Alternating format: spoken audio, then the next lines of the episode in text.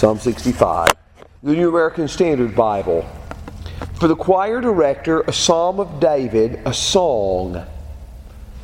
There will be silence before you and praise in Zion, O God. And by the way, there's going to be a lot of difference in your translations in that very first line. Picking up. To you the vow will be performed. O you who hear prayer, to you all men come. Iniquities prevail against me. As for our transgressions, you forgive them.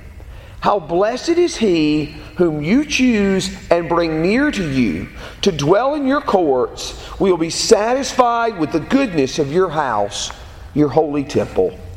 By awesome deeds you answer us in righteousness, O God of our salvation.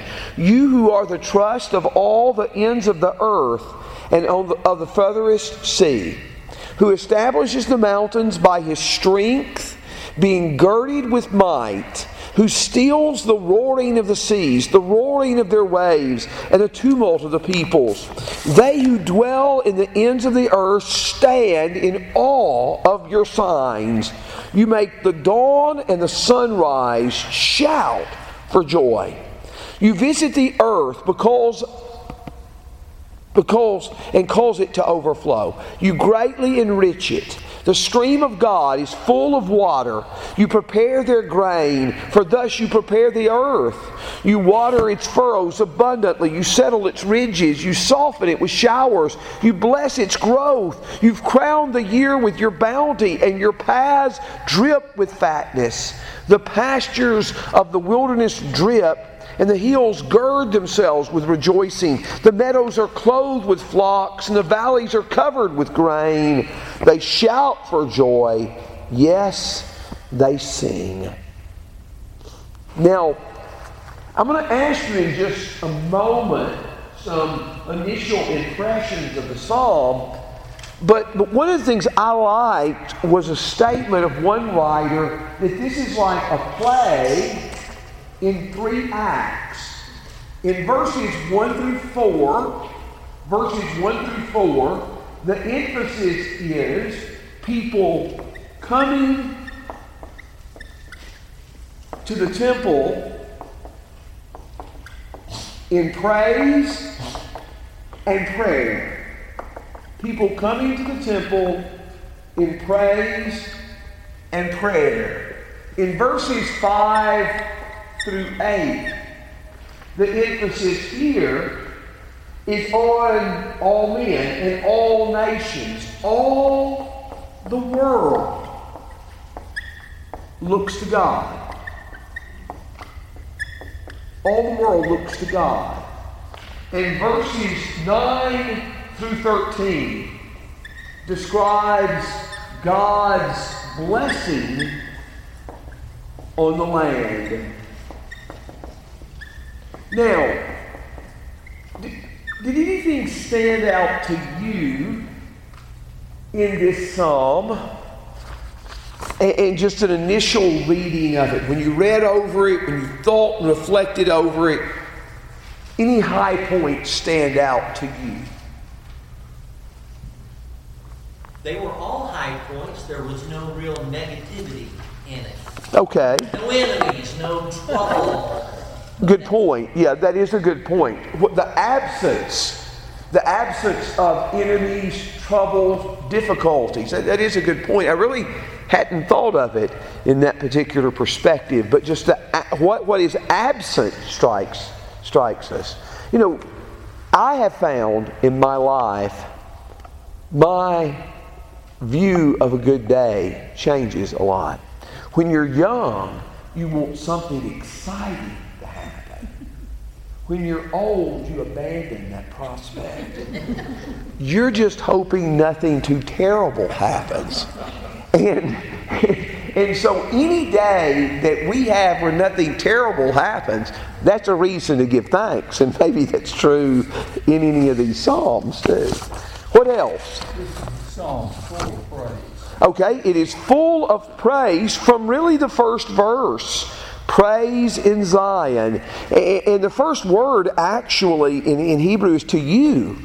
It's directed to God and it is praise to God. Debbie, you also had your hand up. What stood out to me was verse four, especially where he talked about, we will be satisfied with the goodness of thy house. thy Okay. Verses, verses 1 through 4 describe coming to God uh, in praise and prayer, as we've stated.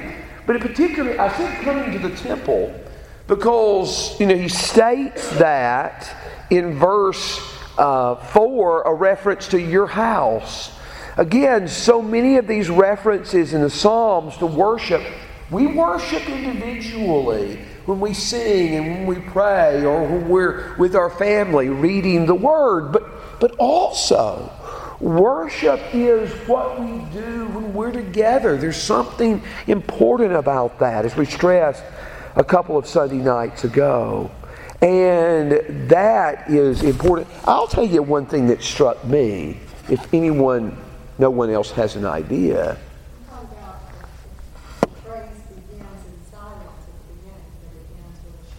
Okay, that's a very good point. Begins in silence, ends with shouting. Uh, good point. Uh, the universe, the universal nature of the psalm, in this sense, look at verse two. O you who hear prayer, to you all men come. All men come. God is the God of Israel, but what God is doing with Israel is a lesson to all to come to Him. In verse 5, by awesome deeds you answer us in righteousness, O God of, sal- of our salvation, you who are the trust of all the ends of the earth. And on the furthest sea, verse 2 and verse 5 express that universal, uh, the fact that all will acknowledge him. In verse 8, they who dwell, they who dwell in the ends of the earth stand in awe of your signs. So, so all the world will stand in awe of God. But, but if there are more specifics, you can feel free to point them out as we go through. Let's look at verse 1 because what we see right away is different in some of your versions. And Christy pointed out something that may not be true in your version. She says it begins with silence. Uh, the, the heading for the choir director, a psalm of David, a song, There Will Be Silence Before You, is the first line of the New American Standard Bible. What is the first line in some other versions there is awaiting you, Lord God in Zion. Praise is awaiting you, and that, Gary, is what? The new, uh, new uh, King James. New King James. NIV does. NIV has that basic reading. The ESV, what does it have? Praise, praise is due you. It's quite, it's quite different, isn't it? I, I- I'm not going to. Not going to go in detail as to all the reasons, and, and some of them I don't grasp well myself, okay? But the basic idea, this word in verse 1 translated silence, this is based, the, the translations that follow that give priority to the Hebrew text, the oldest Hebrew manuscripts that we have of the Old Testament. The other versions which talk about, how did you say the ESV went, Craig? Because this is basic the same as the NIV and the King James. Praise is due you. That that is based on ancient translations. The oldest translations that they have of the Old Testament, the manuscripts of the Septuagint, the Greek translation, there's some other versions well, they basically have this idea that praise is used. So, so it's a question which do you follow more closely? Uh, last year at about this time, I was teaching a high school class with Josh Sater, and there were a variety of topics that came up, and uh, one of them was textual criticism, which is not an exciting subject, and how do you teach that to teenagers? But I want to tell you, going back over that information strengthened my faith in the text and didn't weaken it. To just see the abundance of evidence that those who study these things have to work with is overwhelming. The reason there aren't as many other contradictions in other books when you just have one or two copies of them, no. You don't have many contradictions. But when you've got all kinds of copies, you know, from all different times, you're going to have some discrepancies. Sometime I may present that in a lesson, but, but it really was faith affirming. And I think by God's mercy, I was able to present some of that in a very simple, a very simple way. And but I just want you to know a reason for that difference. But but the translate, I'm going to comment more on the New American Standard translation because that is something that is not common to us. If we say praise is due you, that's a statement that we would expect in the Psalms. How is silence praise? And this was this was a series of comments. One writer said that silence is praise means after all these laments from Psalm 51 to Psalm 64, there's nothing to lament in this psalm. And that's the kind of thing that John was saying earlier. It may be, one writer said, it may be that sometimes the height of worship is to fall silent before God in all of His presence and its submission to His will. Have you ever had moments where you've been so stunned and awed, you literally had nothing to say? And maybe that's what this is picturing. That in the presence of God, it is so overwhelming. He's so blessed. He's silent before Him, not having words to adequately express God's glory.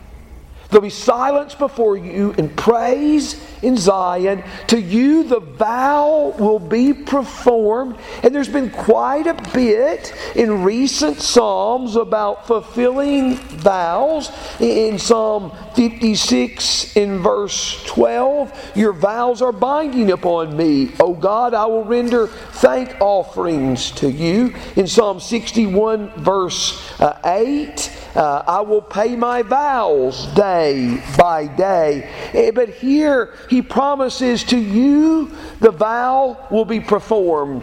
O you who hear prayer, to you all men come. Isn't that an interesting description of God? God is one who hears prayer. The prophets of Baal were crying out from morning to noon when they were mocked by Elijah. They cut themselves and continued to cry out, but Baal does not hear. In contrast, we serve a God who hears prayer, and all men will ultimately come to Him and in some point in their life call to Him. In verse 3, iniquities prevail against me as for our transgressions, you forgive me.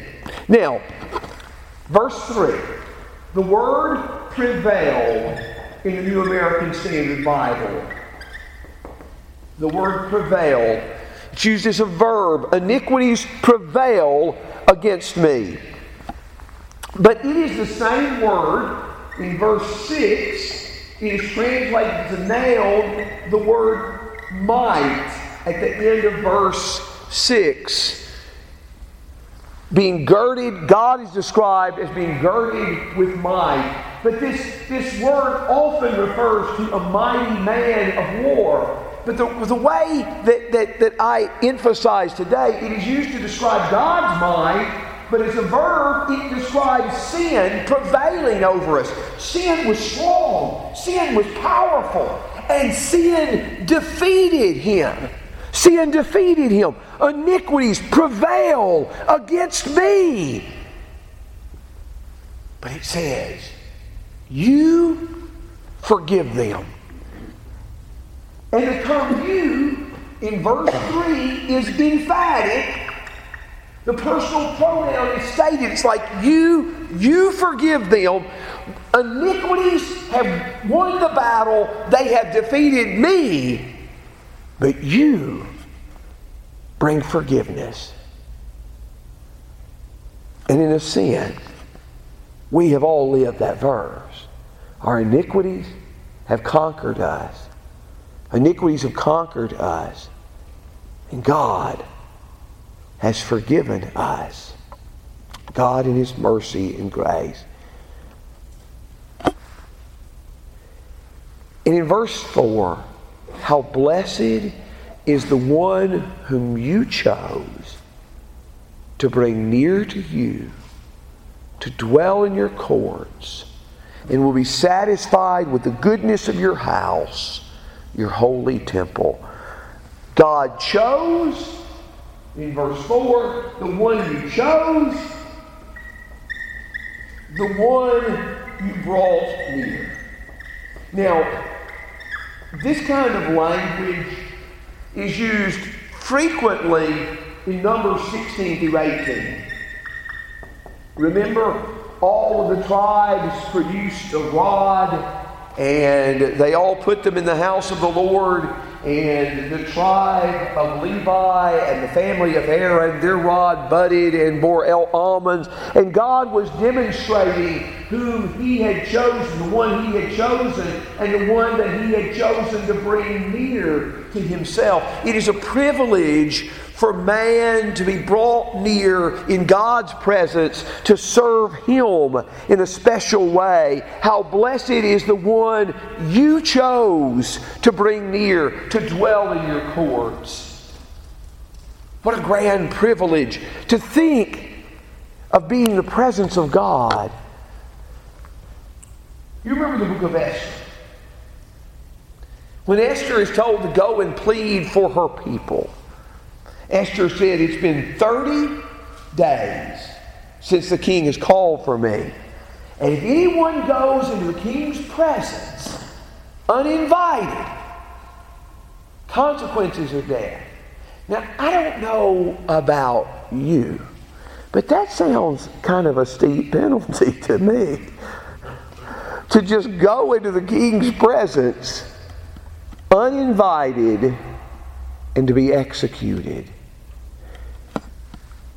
But that highlights how if you live in these nations with these powerful kings, you don't just casually approach the king. You don't just wander into his presence. It is a grand privilege to see his face. Never lose that thought with God.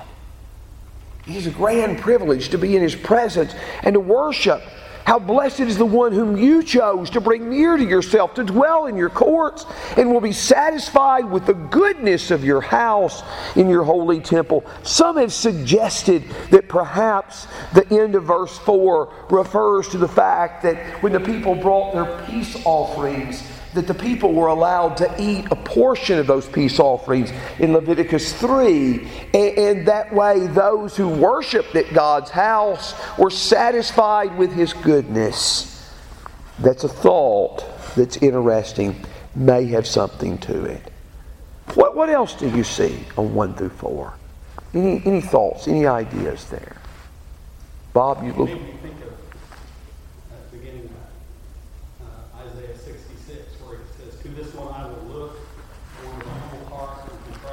Yes. Yeah. Powerful verse, exactly.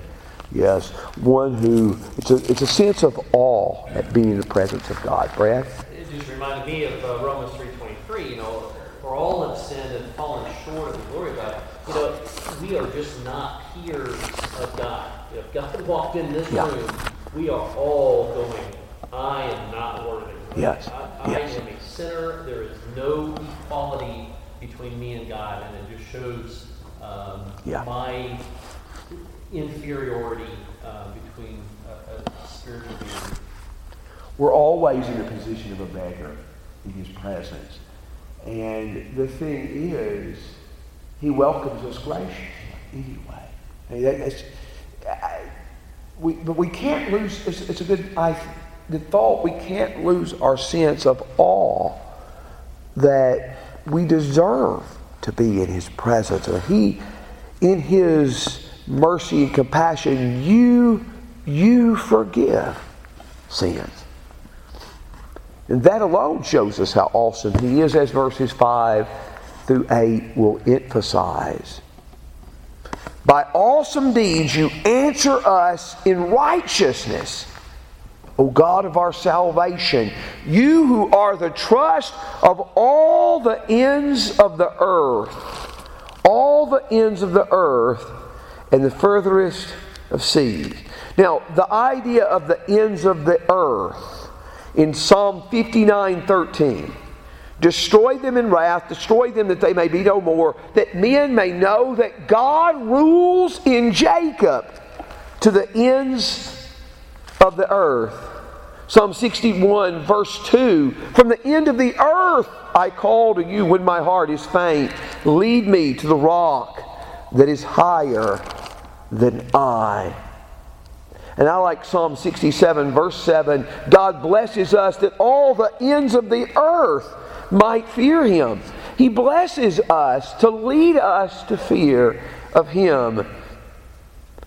So in verse 5 again, by awesome deeds you answer us in righteousness, O God of our salvation. You are the trust of all the end of the earth and of the furthest sea, who establishes the mountains by his strength being girded with might, who steals the roaring of the seas, the roaring of their waves, and the tumult of the people. God establishes the mountains by his strength. You know, think about it just a moment. When the Bible mentions mountains, what is it often a picture of? Strength and stability. Yeah, strength and stability. You know, they are about as permanent as anything on this earth. You don't begin uh, to build an interstate right through uh, a huge mountain. The mountains are pictures of strength, of stability. They are in creation what is most stable. And it seems like to me, in this passage that verse 6 is speaking of the mountains as a source of stability, as an evidence of his strength, just as a picture of the even greater strength, the might of God. Anything that we see on the earth as a picture of his strength or stability is inadequate to describe God in all of his glory. But God is pictured as being girded with might. He's pictured as being girded with strength. The same kind of picture appears in Psalm 93 in verse 1. 93 verse 1. O Lord, the, the Lord reigns. He's clothed with majesty. The Lord has clothed and girded himself with strength. He's clothed and girded himself with strength. God is girded with strength.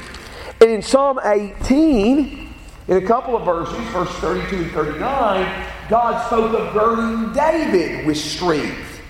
We, God Himself is girded with strength, and therefore He girds His servants with strength. Psalm 18, verse 32 and verse 39. He establishes the mountains. The mountains are a picture of the strength and the stability of God, a, a, a, small glimpse of that. And God stills the roaring of the seas, the roaring of their waves, and the tumult of the people. Um, God quiets the storm. We're going to see other pictures of that in the Psalms. But, but just listen to Psalm 89. Psalm 89, verse 9, it says, You rule the swelling of the sea. When its waves rise, you still them. We see that same kind of picture other places, but God quiets the roaring of the seas and the waves. And He quiets the contentions and the tumult of nations. In verse 8, they who dwell in the ends of the earth stand in awe of your sign. So he mentions the ends of the earth just like he did in verse 5. Of the earth is in italics, not in the original, but it's the idea. Those who dwell in the ends stand in awe of your signs. You make the dawn and the sunset shout for joy. The dawn and the sunset. That might be a way of saying from east to west. Seems like it to me. Um, dawn to sunset. But, but, but the point is, all people in all places stand in awe of Him. It may be particularly invoking the mountains, it may be particularly invoking the seas and the sun as evidences of His glory. What thoughts do you have there? John? In uh, verse 5, you who are the trust of all the ends of the earth, some versions use the word hope. You Yes. are the hope. Hope. I saw Yes. the word confidence also might fit there, but I don't know. A little, made me think differently. Yes. Yes. And, and of course, God is ultimately um, both uh, of these, but, but um, the, the word is, is a participle form of a word that's generally translated trust, but yes, several versions do have hope right right there. And and there may be other places where it means hope too. It's generally translated trust but but it may mean may mean hope. Anybody, anybody else have a thought right on that that translation in verse 5 or your translation sheds any light on that New King James has confidence. confidence. Closer a little closer to the trust. Any other thoughts there? I've always loved verses 9 through 13 and it is the part of the psalm uh, that i think of most readily. When i think of psalm um, 60 um, 65 you visit the earth and cause it to overflow. You greatly enrich it, the stream of God. Eh, eh, This is describing a, a rainfall, an abundant harvest, and ultimately it will come down to both an abundant harvest and the fields are full of flocks and the valleys are covered with grain. And God is behind every step of this, isn't he? Now, to whom did many in Israel, they shouldn't have, but they did, to whom did they attribute fruitful seasons? Baal, yeah. Baal. Um, they believed that Baal was the one who provided them with her grain and her new wine and her oil. You see that particularly in the book of Hosea. Do you remember when Elijah, and, and, and we probably talked about this before, and so if I have, I don't mean to wear you out with it, but at the same time, something I've learned in years of being a preacher, a parent, and also a college teacher is not everybody gets your message the first time.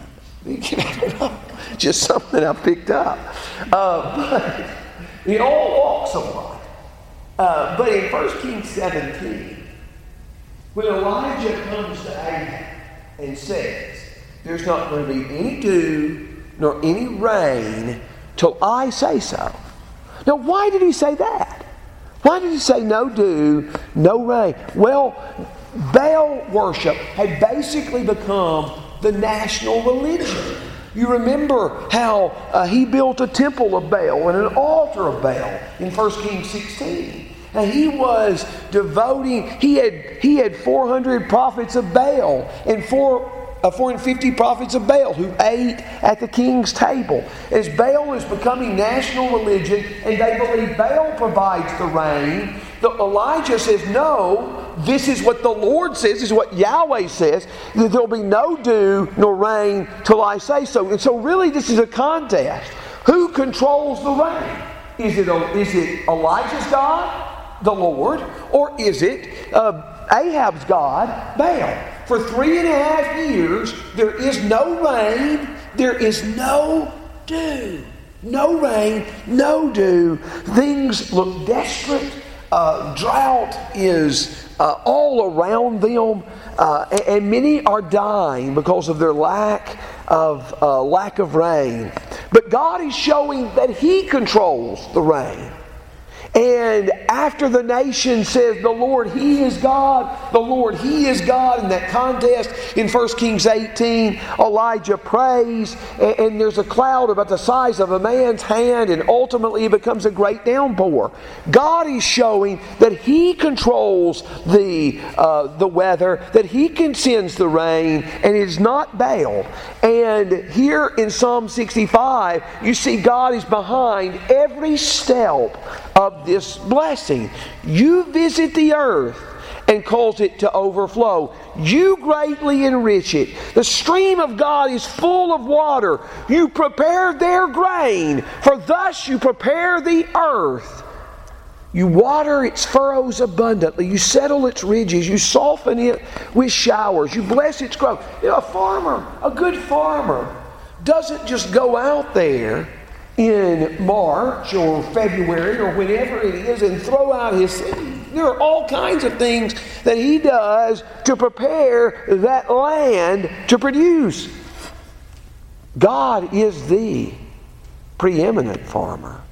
And there are all kinds of things that he's doing to cause the land to be productive in verse 10, you bless its growth. You soften it with showers. You bless its growth. In verse 11, you've crowned the year with your bounty. You crowned the year with your, your bounty. And, and this is basically the word for good that's used in verse 4. Verse 4 spoke of the goodness of God's house. This speaks of the good of the fields that are a blessing from Him. You've crowned the year with your bounty, with your goodness. Your paths drip fatness.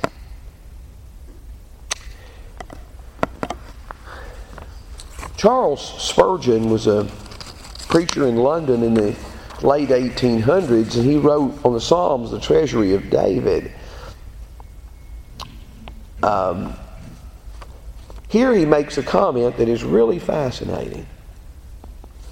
Most kings, when they went places in the ancient world, wherever they went, that area suffered. Because the king and all those with him got the best of everything. And those who were in that area were often deprived. The king got the best at their expense, but not with this king. For wherever this king goes, his paths drip fatness. And that thought was inspired by Spurgeon. The pastures drip, the pastures of the wilderness drip, the hills gird themselves with rejoicing. So the, the inanimate hills are pictured as shouting and rejoicing, the valleys are shouting. The meadows are clothed with flocks, and the valleys are covered with grain. They shout for joy, yes, they sing. Now, God has said in verse 10, You visit the earth. In verse 10, you water its furrows, you settle its ridges, you soften it, you bless it. In verse 11, you crown the year with your bounty, your paths. God is the one behind all these abundant harvest. Our problem today is not Baal worship. Our problem is not Baal worship. Our problem, well, our problem is epitomized in a discussion I got into in the first grade. Where a person came up to me and said, in first grade, Mrs. Bruce's class, he said, What causes it to rain? And I said, God causes it to rain. He said, No, it's not. He said, This cloud meets that cloud, and this and stuff, and it all comes together, and it causes rain. Now, I was really upset that first of all because he went to church with me and he should have known better. He should have known that God is ultimately behind the rain. But I want to tell you, there was a period over my life, even always being a strong believer in God. There's a period over the next few years where I thought, well, my answer was simplistic, wasn't it? But then as I kept reading in the Bible about God's control of weather, I thought my answer was exactly right. Just because we can describe a lot of the processes of nature that cause rain does not eliminate God as the ultimate cause. I think I have shared with some of you before um, a quotation from John Lennox, who uh, John Lennox is a math teacher at Oxford in England, but a strong believer in God and goes around the world speaking on the existence of, of God. And he said to say that because we figured these things out by science, God is unnecessary he said to say that is like saying, well, I can figure out how an engine works and I can take it apart, put it together, and that makes Henry Ford unnecessary. Henry Ford, there was no Henry Ford who started all this. And you see, the fact that there was, that we can explain the process doesn't deny who started that process and, and, who founded that engine, or in God's case, continues to do that in our world. Lest not our danger is secularism and just thinking we can explain these things and there's no need of God, and how foolish that is. Now, what thoughts do you have on verses 9 through 13? Uh,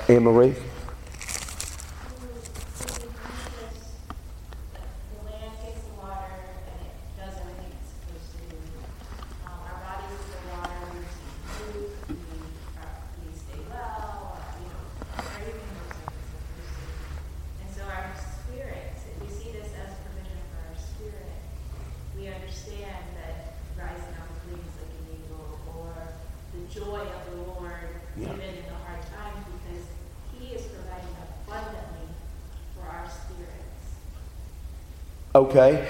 The same God who causes the rain to fall and the grain to grow, the valleys covered with grain and the mountains um, covered with the meadows covered with flocks, is the same God in verse 3 who forgives sin. And he meets our deepest spiritual need as well. And so, yes, the same God who provides us with our daily food is also the one that Jesus prayed, Give us this day our daily food, is also the one you prayed, uh, Forgive us of our, of our debts as we forgive those indebted to us. God can meet both those physical needs and spiritual needs. And ultimately, one writer said one of the main points of this psalm is he meets all our needs. What else? Anything else? Okay. To me, this next part did not come as easily as it does sometimes. Oh, there is a passage I wanted to mention to you that I, that I haven't. I love the passage. It goes with this last section. in Acts 14, verses 15 to 17, in particular emphasis on verse 17, but this is where Paul heals the crippled man at Lystra. And they're about to do sacrifice to Paul and Barnabas, thinking that they're gods. And Paul says, Paul and Barnabas start to tear their clothes. We're men of like passions with you. We teach you to turn from this foolishness to the living God. And it says, God did not leave himself without witness but gave you grain and food. And somebody's there, you might read it better than them, and filled your hearts with food and gladness. Um, Johnny, you have it open because you look like you were uh, Acts 14, 17. How did it say? And, and yet he did not leave himself without witness, in that he did good and gave you rains from heaven and fruitful seasons, satisfying your hearts with food and gladness. Okay. The point that Paul's making is God didn't leave you without witness to himself. This, this process in nature where people eat and are satisfied, it ought to be something that turns people's hearts toward the God who is the source of all blessing. Uh, like Psalm 67, verse 7 said, we read this earlier God blesses us that all the ends of the earth may fear him. But I love that passage in Acts, Acts 14, 17. Now, this did not come as easily to me as some chapters do. But how does Jesus fulfill Psalm 65? How does he fulfill Psalm 65? Anne Marie? Okay. Good point. Not one that I had down, too, especially like those points. See, you know, this is God provides the rain and provides the water.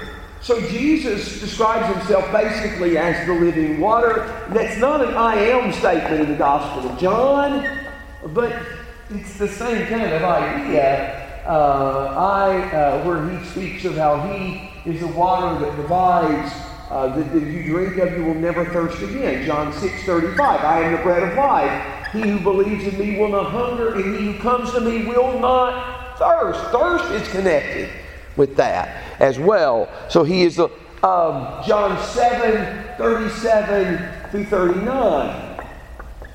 The one who believes in me, out of him will come rivers of living water.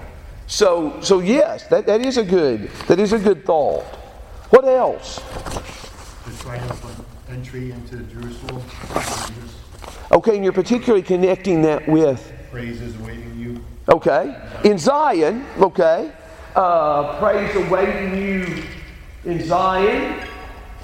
In one, uh, particularly verse 1, that Jesus comes into the city of Jerusalem in the triumphal entry. And they celebrate him. I, go, go ahead, Anne Marie. Yeah, you, you get. Okay.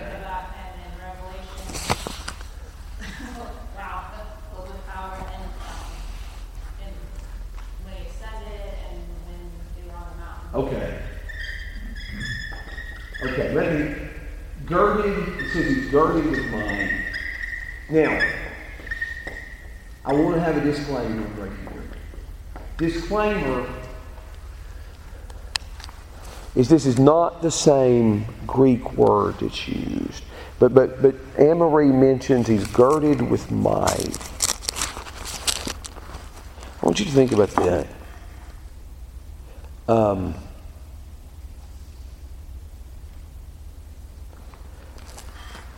this is John 13.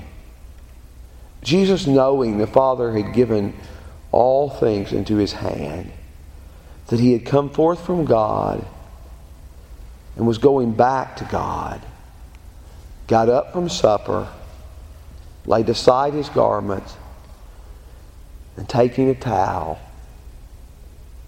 he girded himself. That's John 14, verses, excuse me, John 13, John 13, verses 3 and 4. And the reason he girds himself with a towel is to wash the disciples' feet. Now, like I said, there is a disclaimer because the same word used in the main Greek translation of the Old Testament is not the word used in John 13, verse 14. But I want you to think about that just a moment. There's obviously, it's the same kind of idea, though. The one who is girded with might, girded himself with a towel to wash the disciples'. The statements made by D.A. Carson in his commentary on the Gospel of John. We do not have even one other example in all of Greek and Roman literature of a superior washing the feet of an inferior. Not one other example do we have. Remember, John the Baptist said, I'm not even worthy to untie the sandals of Jesus. One of the lowest things could happen to a person is to, to wash someone's feet. And Jesus does that to his disciples, including Judas, who's going to betray him. The one who was girded with might, who fits the descriptions the Psalms give us of God, girds himself with a towel. Now, you, you, let me not assume that point. The one who girded, I said he assumed, that Jesus fulfills the picture. Jesus fulfills the picture of God in Psalm 65. Now, let me back that up. Mark 2, verses 1 through 12. Jesus is teaching one day at a home. The crowd, the place is packed. People are everywhere. There's no room to get to Jesus, to the door, but there have been four men who have carried their paralyzed friend to Jesus, and they climb up on the house, and they dig through the roof, and they let down their paralyzed friend in front of Jesus. And Jesus' answer may have surprised everybody in the crowd, and may have surprised the man himself. Jesus said, Son, your sins are forgiven. And what was the question the scribes and Pharisees asked? Who is this that has the power to forgive? Yeah. Yeah, only, who is this? Only God can forgive sins. I, Gary's paraphrasing it, I'm paraphrasing it. I'm not, but, but you get the idea. It's pretty accurate paraphrase. Who can forgive sins but God alone? Well, that's not the only time that that question was asked in regard to Jesus. Remember the woman that washed Jesus' feet in Luke 7. She washed Jesus' feet with her tears and was drying them with her hair. And Jesus said to her at the end in Luke 7, verse 48, Your sins have been forgiven. But those who were there said, Who is this man who even forgives sins? Luke 7. It's Luke 7, verses 48 and 49. Who is this who even forgives sins? They knew, like we stated before in verse 3, that you is used emphatically. You, God, forgives sins. Only God can forgive sins. This word for forgiveness is only used three times in the psalm, and every time it is stressed that God forgives sins. And Jesus comes and says, Your sins are forgiven. Who is this man who forgives sins? What's the answer to that question? He is God come in the flesh. And I'll tell you something else why he fulfills the picture of God. He fulfills the picture of God in verse 7. God is pictured as stealing, he steals the roaring of the seas and the roaring of the waves. This was 65 3, the verse we're connecting with that. And this is 65 7. He steals the roaring of the sea.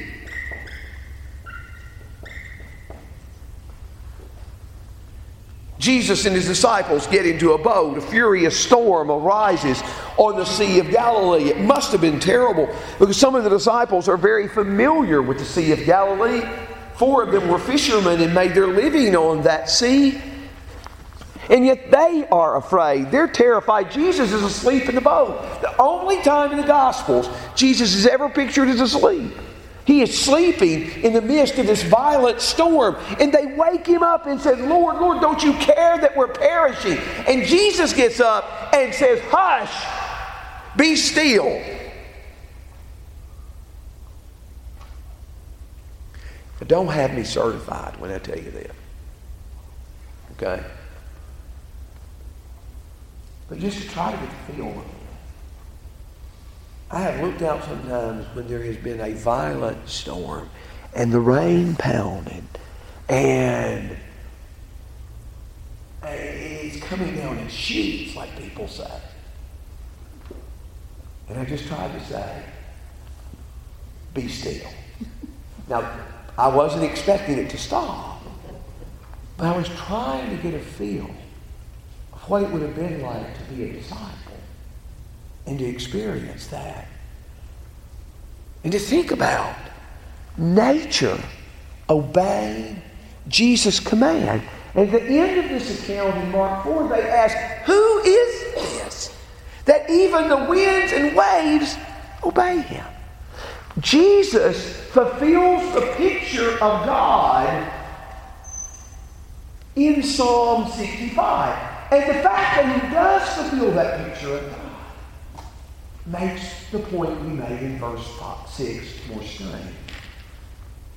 That the one who is girded with might girded himself with a towel to wash the feet of the disciples, even the feet of one who would kill him or would betray him.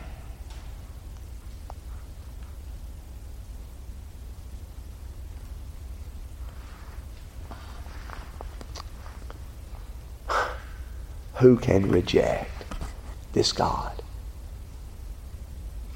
Who can turn him away? That is amazing.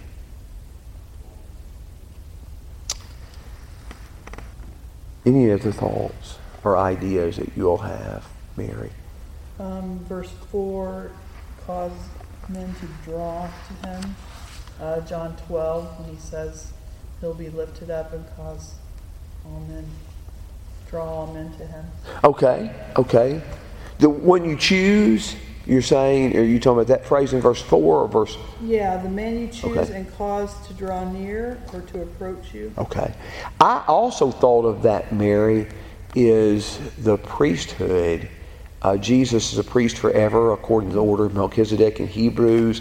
God has chosen him and drawn him near. It's a prerog- God's prerogative to choose the high priest. The high priest doesn't run for election. Uh, God chooses him, and God chooses Jesus to bring near to him. Um, so, but yes, that's a good point. And Jesus is also the temple where God and man meet in verse 4. As I think about this, and, and you all gave some suggestions that I did not have, I'm thinking, why was I saying that was a difficult connection to make? Uh, but you all did make some connections uh, that I didn't, and, and, and like you and, and like Mary said, if I be lifted up, I will draw all men to myself. That's John 12, 32 and 33. And, and men are drawn to God through Jesus, and through Jesus, God becomes the God of our salvation, as verse 5 says. I was intrigued by that uh, verse 8, you know, those who dwell in the ends of the earth shall stand in all thy signs. I thought of, you know, Genesis 12, you know, the fulfillment of all nations. It's not just those in Zion, verse 1, Yes. but it is the remotest people on as far away as you can get. They're still reaping the blessings as well. Absolutely. And of course, Jesus said, Go therefore and teach all nations.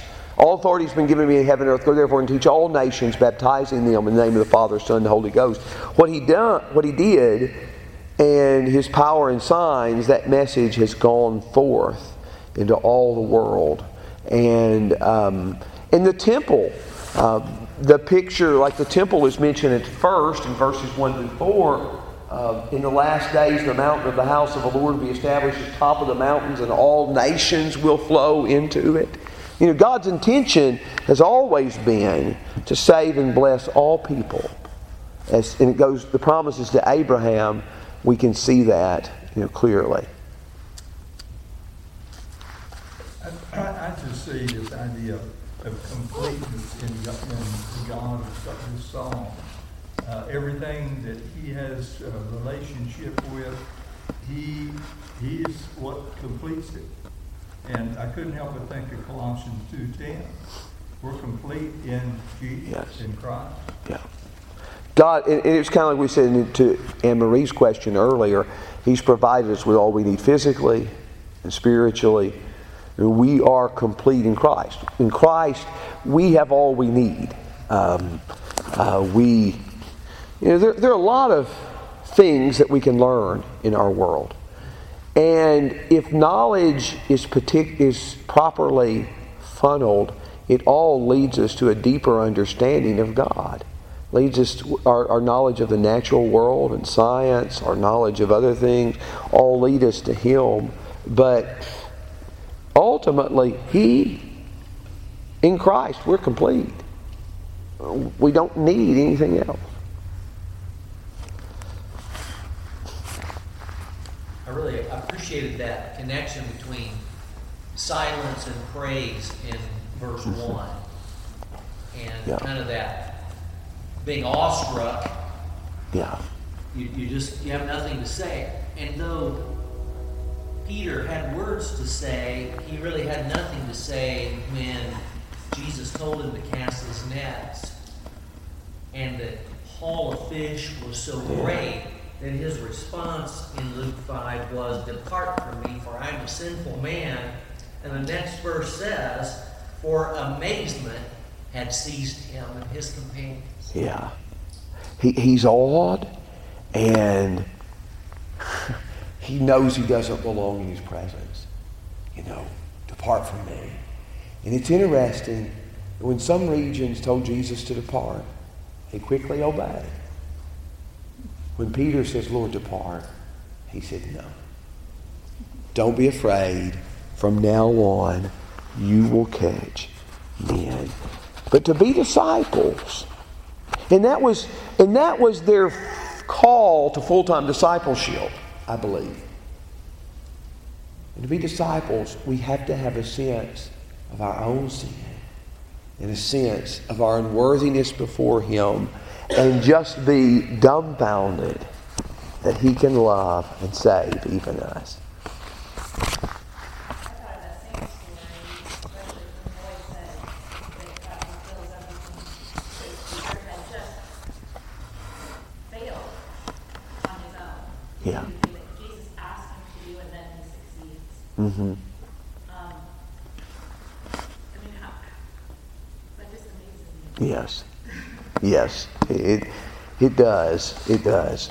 And, um, but God is amazing, and we need to, the more we know about Him, the more we do stand in awe of Him and His provision for us. Anybody else have anything there?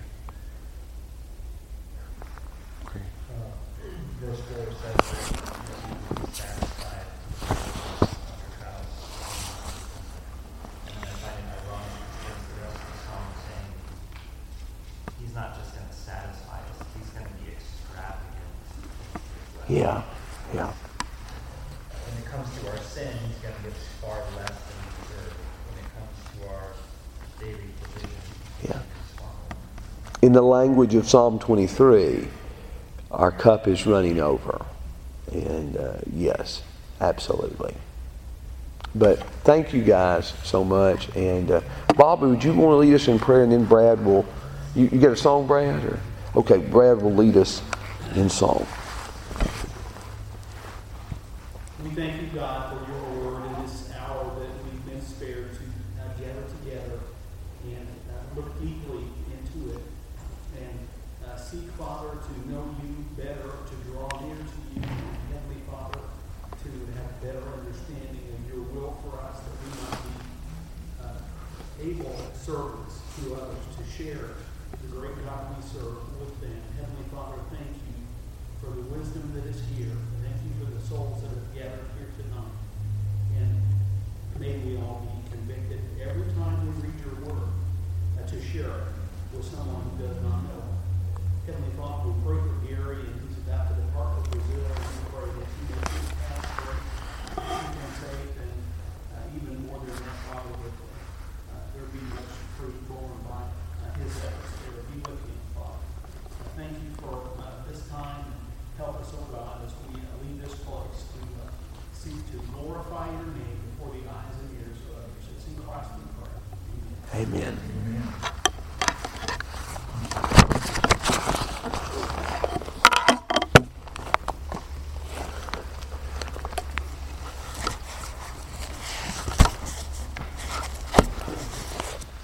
Brad, I left that recorder on case you to cut it off.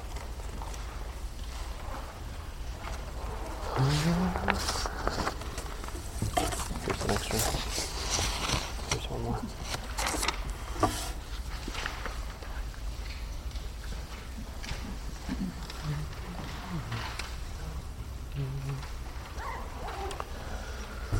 All right. Um, front and back here, we'll sing uh, all the way through these. So, anyone?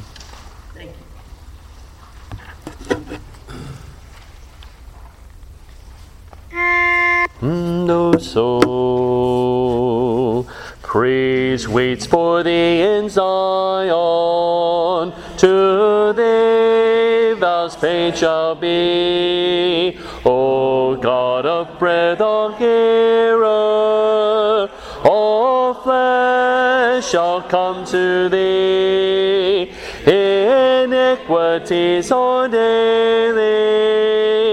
Prevailing over me. But all of our transgressions are covered o'er by thee. How blessed the man thou choosest and bring us near to thee, that in thy courts forever his dwelling place shall be. We shall within thy temple be wholly satisfied,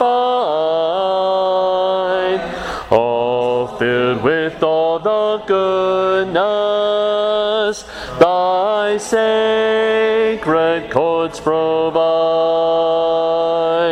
O God of our salvation, thou in thy righteousness, with awesome deeds and wonders, thine answer wilt express. O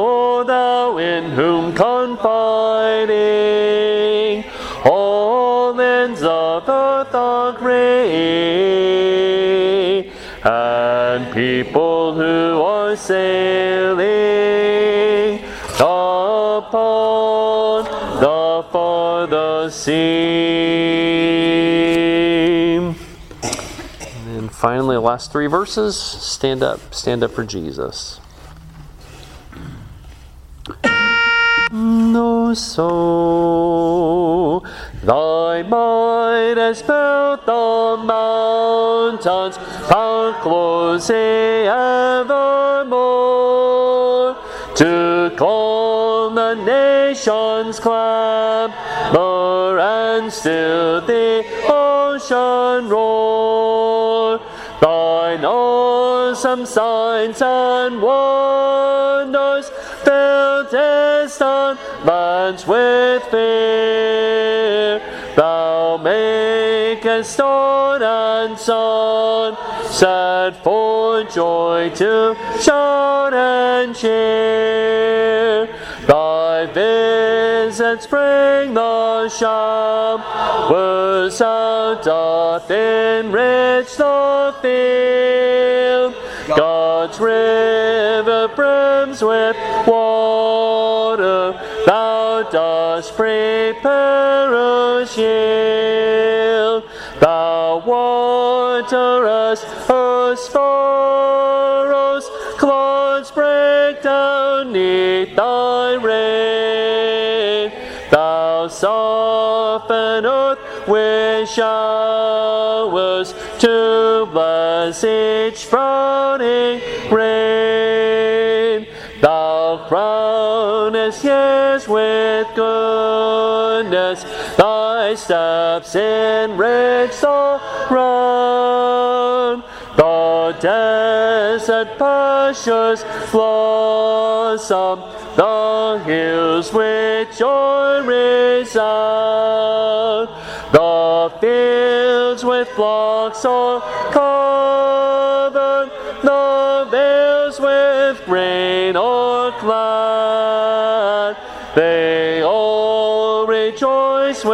with